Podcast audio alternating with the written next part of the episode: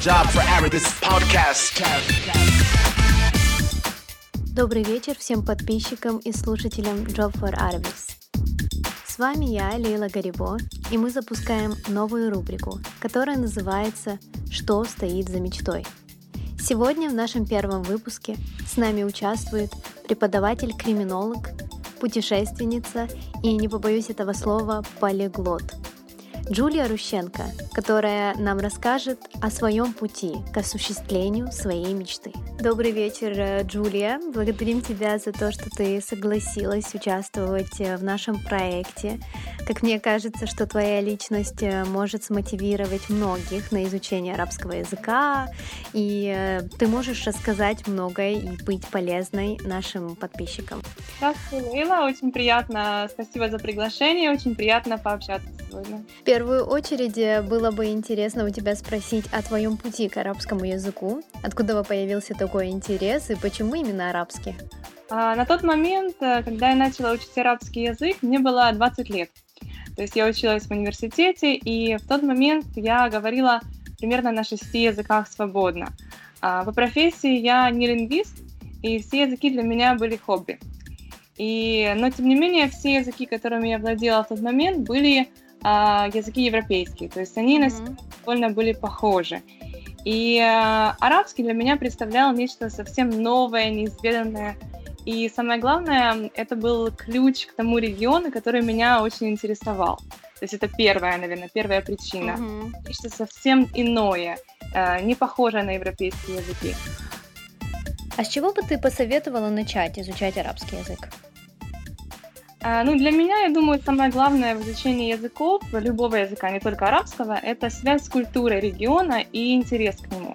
То есть язык — это всего лишь одна часть культуры, да, культура, она mm-hmm. обширная, там не только язык, там еще Э, нравы и, э, и какие-то нормы поведения. Конечно, да. Культура и кино и много других. А, а вообще считаешь э, ты арабский язык на сегодняшний день э, весомым, полезным? То есть стоит его учить? Нужен он вообще сегодня? А, безусловно, мне кажется, арабский язык очень весомый. Почему? А, на арабском языке говорят все ближневосточные и некоторые африканские страны. А, на этом языке говорят, его учат во многих азиатских регионах. И, наверное, насчет его пользы, первое, что приходит мне в голову, наверное, связанное с моей профессией, профессией это политика, это дипломатические отношения. А, но помимо этого, есть еще сфера шоу-бизнеса, есть торговля, есть образование. Например, сейчас даже в Лондоне, где я живу, а, очень много арабов из Персидского залива. И э, вот страны Персидского залива, такие как Эмираты, Катар, это места, которые популярны даже среди англичан, жителей Евросоюза в плане поиска работы. Э, намного выше зарплаты, высокий уровень жизни. То есть, в принципе, очень много людей, которые хотят учить арабский язык из-за этого. А какие у тебя были самые большие ошибки при изучении арабского языка? А, в моем случае, наверное, одна из главных ошибок была то, что я когда ты не знаешь э, о специфике региона и языка, то, наверное, сложно решить, какой диалект учить. Это первый да. вопрос. Выбрать. Э, что, какой диалект? Их много есть. А, есть марокканский, есть э, язык Персидского залива, есть э, ливанский, есть египетский. А, я в 2011 году поехала учить арабский язык в Каир, в Египет. И почему я это сделала? Я очень много слышала относительно языка, что египетский диалект, он самый популярный, и все меня будут с ним понимать.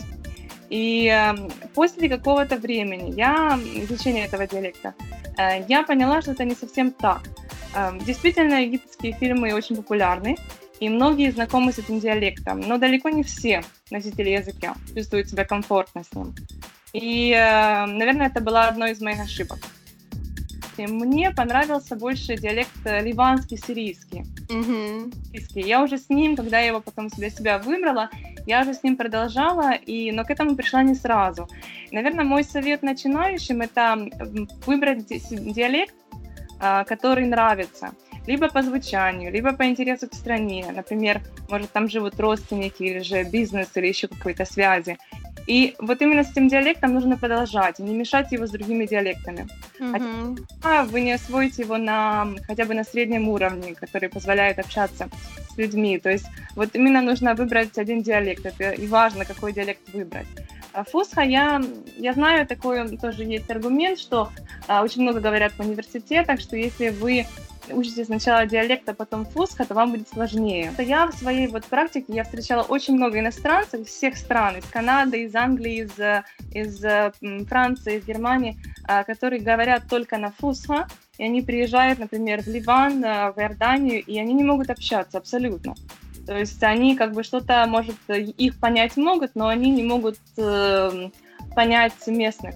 Да, это односторонний контакт. Фусха, фусха, конечно, стандартный арабский язык все равно нужно когда-то учить. Я для себя это тоже поняла, потому что э, все вот э, материалы, например, э, реклама, телевидение, телевидение, многие тексты именно на нем. То есть, э, чтобы научиться читать, по сути, не обязательно э, говорить на фусха, но чтобы быть э, на высшем уровне в чтении нужно, конечно. Еще, как я ранее сказала, что Джулия у нас путешественница, и мне кажется, нет э, такой арабской страны, в которой ты не побывала. Или все-таки есть такие страны? На самом деле, я не была еще в Ливии, я не была еще в Сирии. По понятным причинам, очень жалею, что в свое время я не побывала в Сирии, но надеюсь, э, в дальнейшем я поеду туда, планирую, может, в следующем году. А, да, я была в странах Северной Африки, Тунис, Марокко, в странах Персидского залива, Тина, э, Ливан, Иордания, вот те страны, где я была. Угу. А какая страна больше всего тебе понравилась, вот именно запала в душу? Интересный вопрос. Э, наверное, все-таки Ливан э, в плане как регион. Не только mm-hmm. но вот сам регион. Есть несколько причин, почему. Профессионально я занимаюсь вопросами экстремизма и радикализации, то есть и политические вопросы, конфликтов. И меня интересуют зоны, где конфликты присутствуют, скажем так. А, и э, вот, например, Израиль, Палестина — это постоянный очаг конфликтов, конечно, Сирия по понятным причинам сейчас, э, Ливан, э, давно была там затяжная война. И то есть профессионально меня интересуют эти регионы. А помимо этого, наверное, диалект, я абсолютно влюблена в ливанский диалект, вот ливантийский диалект, скажем так, не совсем ливанский. Mm-hmm. А что бы ты посоветовала путешественникам, которые хотят открыть для себя арабский мир, арабские страны? Э, с какой страны стоит э, начать свое путешествие? Ну, я в этом плане, наверное, предвзята, но я бы сказала, что либо Иордания, либо Ливан. Почему эти две страны? страны? А, во-первых, эм, там спокойно в плане политики, политической ситуации. А, то есть, э, ну, в Ливане, конечно, есть свои проблемы, но в данный момент это все-таки довольно спокойные страны. Во-вторых, э, это небольшие страны, они не они удобные для путешествия. Можно взять машину на прокат, попутешествовать, посмотреть как большие города, так и маленькие глубинки, какие-то села, может быть, удаленные места, которые безумно красивые в этом регионе мира. Ливан — это более европейская страна, вот средиземная страна в плане климата, в плане, может, нравов. А Иордания, мне кажется, более колоритная арабская страна. Там есть пустыня, там есть Мертвое море, много мест, где можно побывать, посмотреть, поговорить с людьми. Более традиционная Иордания. А, то есть, наверное, вот пока эти две страны. И в будущем, надеюсь, все-таки Сирия можно будет туда Джулия, у нас э, еще будет такой объединенный вопрос для всех участников. А, что бы ты посоветовала молодым ребятам, которые сегодня выбирают еще свой путь? Мир у нас э, нестабильный и эм, очень много дорог, но очень сложно выбрать определенный путь, а, если у тебя нет каких-то конкретных ориентиров. Что бы ты посоветовала каждому? Да, это интересный вопрос. Мне кажется, особенность современного мира, в принципе, заключается в том, что вот нет четких ориентиров, как ты сказала. И, и не только у людей младшего возраста, но и у людей старшего возраста.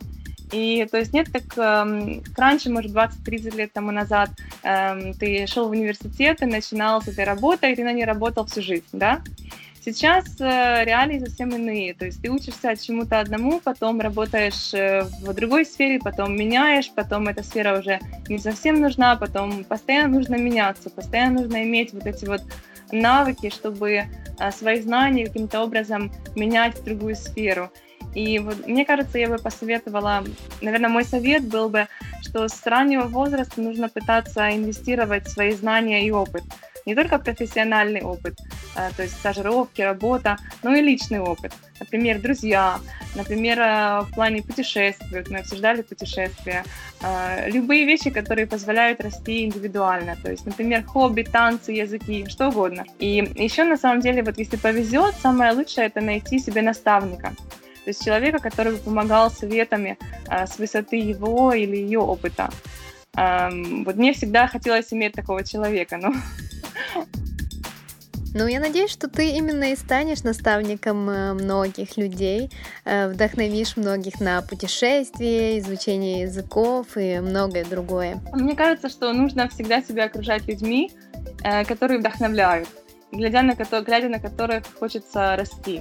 Это очень важно. И, конечно, заниматься тем, что идет от сердца.